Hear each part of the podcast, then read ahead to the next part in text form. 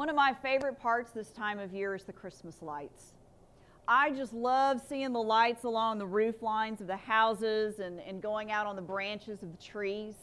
I enjoy seeing the, the bushes covered in lights, and then when people take creativity and put lights on some of their yard art that are out there. Just about every Christmas, Steve and I will take an evening to drive around and look at Christmas lights. They just fill me with goodness. I just feel good. It's full of joy and hope.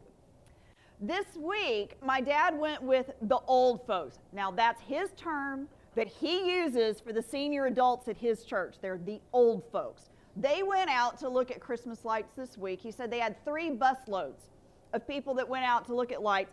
They went to dinner first. He tells me he had a hot dog and a beer.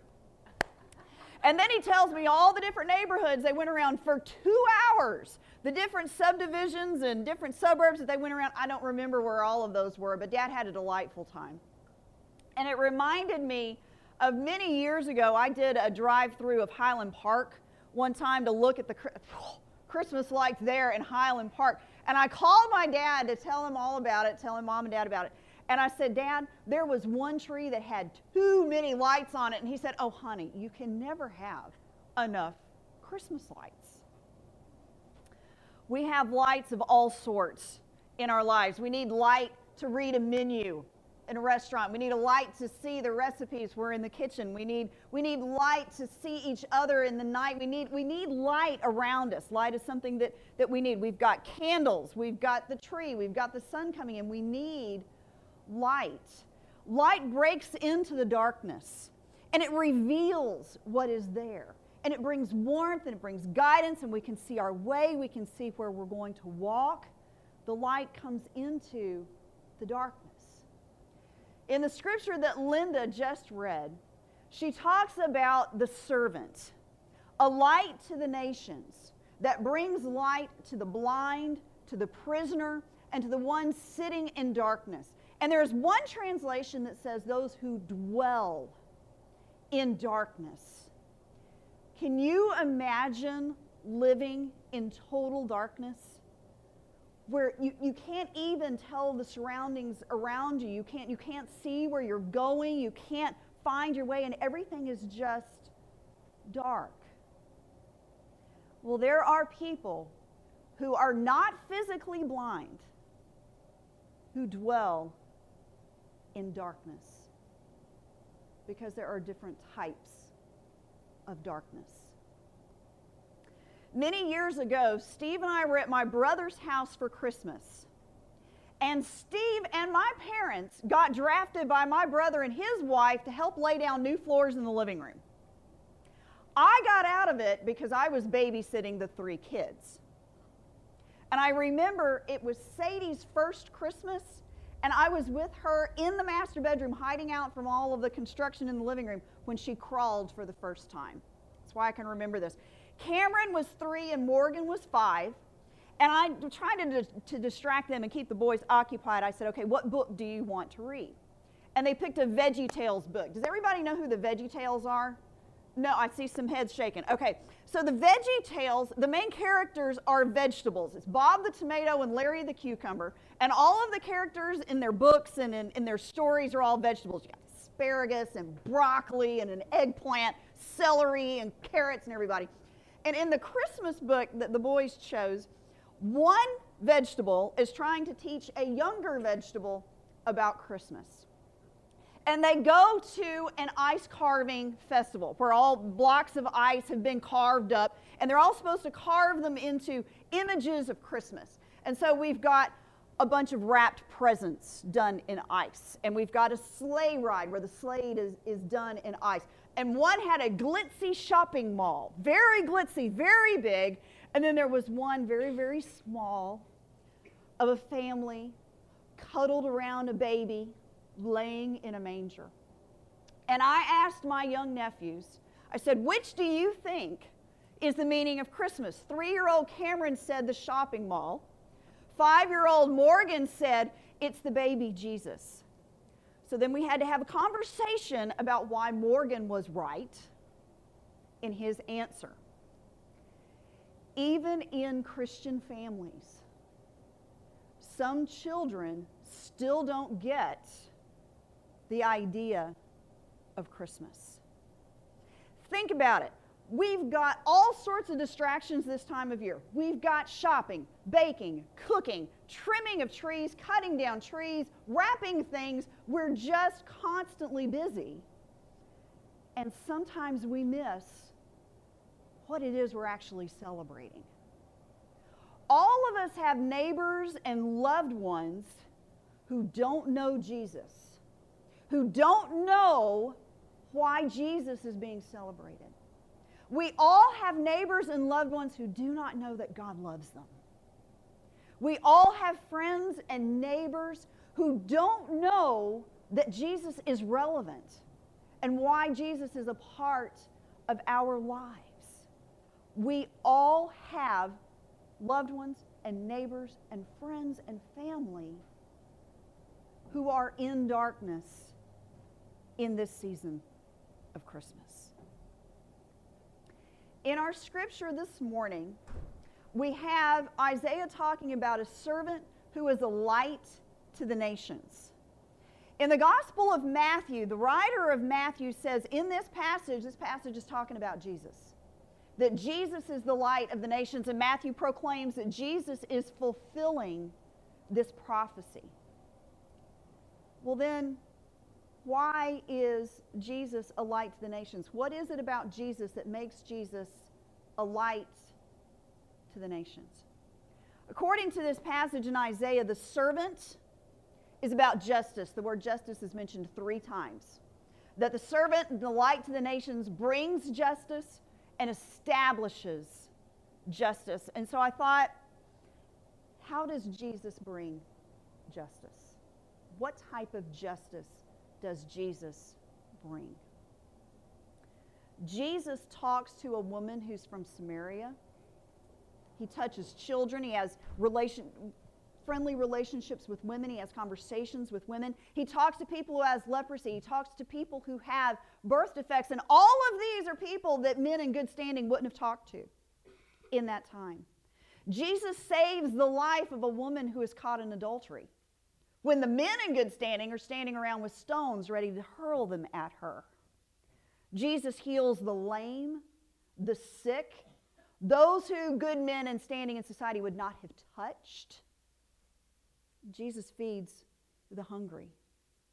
Jesus' brand of justice is to reach out and be with those whom society tells us are not worth our time.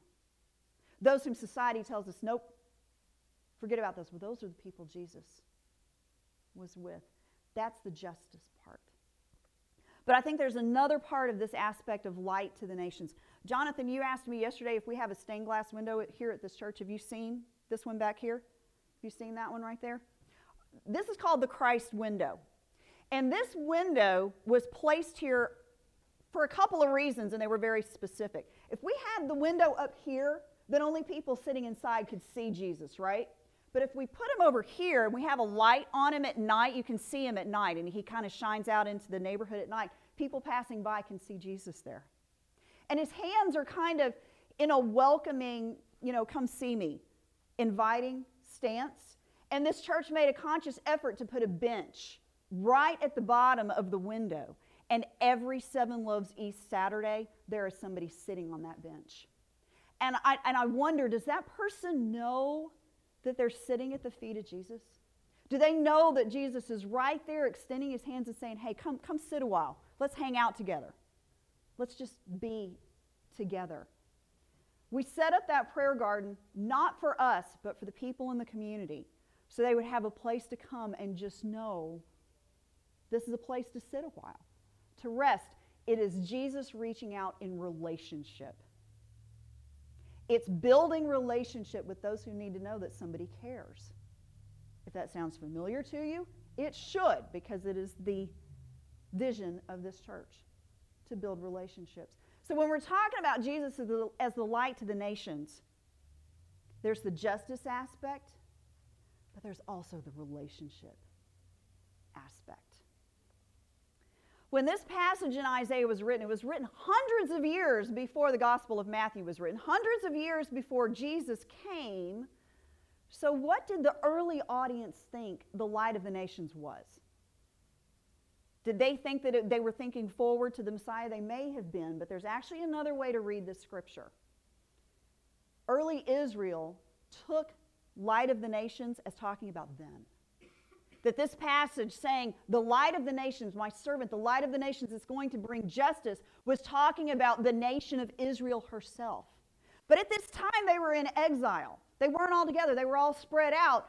So this passage is talking about Jews everywhere that the Jews are the light to the nations because their purpose was not to be an island amongst themselves and to only be the Jews and nobody else matters and we're just going to stay right here. We're not going to talk to you. You're, you're, you're different. No, no, no, I'm going to be right here. No. God is saying you are the light to the nations because you are going to light the path that leads to the Lord who is the creator of heavens and, the earth. Israel had a job to do. They had a job to be the light to the nations to say, here we go. This is the Lord. Come, get to know the Lord. That caused me to think how are we a light to the nations? How are we a light in this community? What is it our job to be? Is revealing that path and saying, Here, here's the way to the Lord, here's the way to Jesus. How are we that? There's a commercial on television right now, and quite honestly, I don't know exactly what it's advertising, but it may be one of those public service announcements saying, you know, do good and pass it on type of things. But in the commercial, there's these children playing basketball. They're playing a basketball game. It looks like they're in somebody's driveway or the patio next to a house. And then one of the boys notices a new kid's moved into the neighborhood. But there's a ramp that's been constructed up to the house, and the young boy is in a wheelchair. What seems like a couple of days later, the boy in the wheelchair looks out through the screen door and he sees a basketball sitting on his front porch.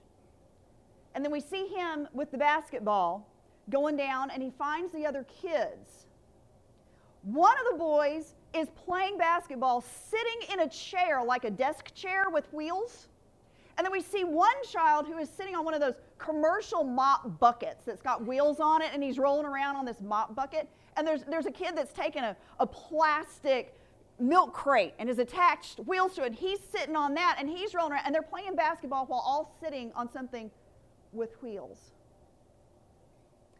Not all justice is about fixing someone else and their needs so they can be like us. Sometimes justice is watching, listening, and experiencing someone else's need. We can ask, we can assume what someone else needs, and we might get it wrong, and very often we do. This young boy did not need these new friends to fix his legs so that he could walk again. What he needed was some kids his own age to accept him exactly as he is and to experience life with him through his eyes, to experience that need. That is a form of justice. When we are able to say, you know what, I can see that you have a need, but I may not know exactly what it is. Help me learn from you. Let me learn. Let's be in conversation. Let's be in relationship with each other. We are the light to the nations and the light to this community when we practice justice. We are a light to the nations and a light to this community when we build relationships with those who need to know that somebody cares. I have been fired from every job that I've tried to do at Seven Loaves East, the food pantry. I tried to run the copier one time. I made it through one copy before somebody asked me a question. I got pulled off and I got fired.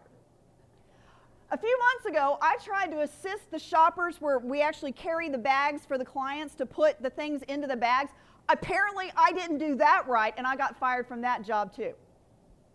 My job at Seven Loaves East is to be. It's to be. What started out as my trying to play hostess to the guests coming into this church and saying, Who needs a cup of coffee? Can I get you a donut? Does your kid need a bottle of juice? What, what can I do for you? has turned into my actually being pastor in the presence. I sit and visit with our guests that come.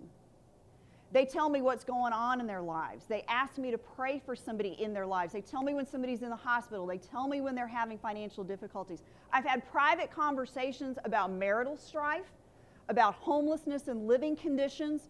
I've had lots of conversations. And then the, the, I'll sit here and pray with somebody. It happened yesterday. I was praying with somebody here in the pews. They will ask me to pray with them. And then the following month, I'll follow up with them. I remember so and so's in the hospital. How are they doing? Did you get your rent paid? Did the water get turned off? Where are we now? What's going on with these things? And that is my job.